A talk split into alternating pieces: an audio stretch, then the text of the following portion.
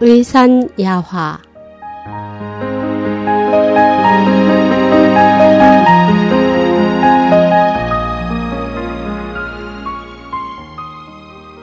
어머니와 계란바구니 글 자선 가끔 어린 시절 한 노인이 줬던 계란 한 바구니가 생각난다. 언젠가 어머니를 따라 장을 보러 가다 비틀거리며 걷는 한 노인을 만났다. 어머니는 왕 선생님, 어디 편찮으세요?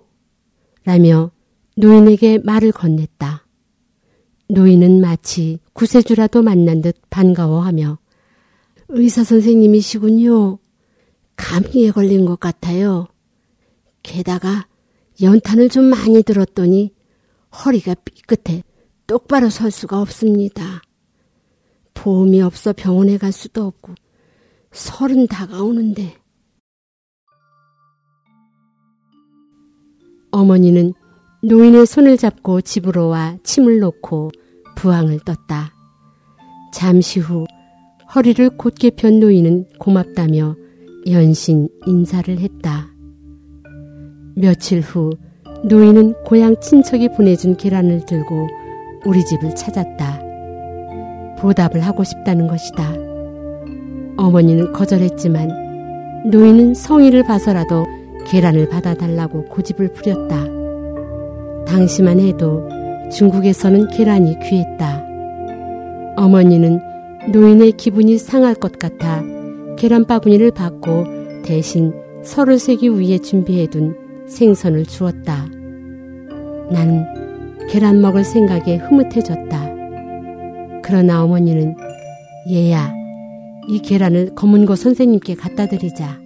그동안 선생님께 학비를 드리지 못했는데. 라고 말했다. 난 실망스러워 눈물을 글썽인 채 계란 바구니를 들고 선생님께 갔다. 미국에 건너온 후 어머니와 함께 슈퍼마켓에 들렀다가 계란값이 싸서 감탄한 적이 있다. 이상한 것은 계란이 변한 것인지 아니면 내 입맛이 변한 것인지 아무리 요리를 잘해도 어릴 때 먹던 그 계란 맛을 느낄 수 없었다.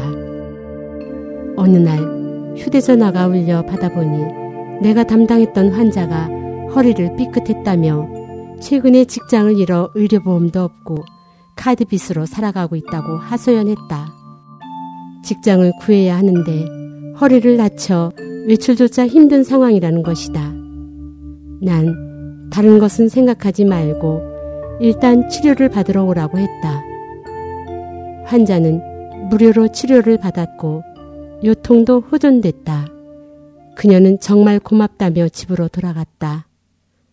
며칠 후 그 환자는 자신이 키우는 닭이 낳은 거라며 계란 한 바구니를 들고 나를 찾았다. 그날 내가 계란 바구니를 집에 가져온 것을 본 어머니가 미소를 지으며 말했다. 이제 내 앞날을 걱정하지 않아도 되겠구나. 어떻게 사람 노릇을 해야 하는지 배웠으니 말이다.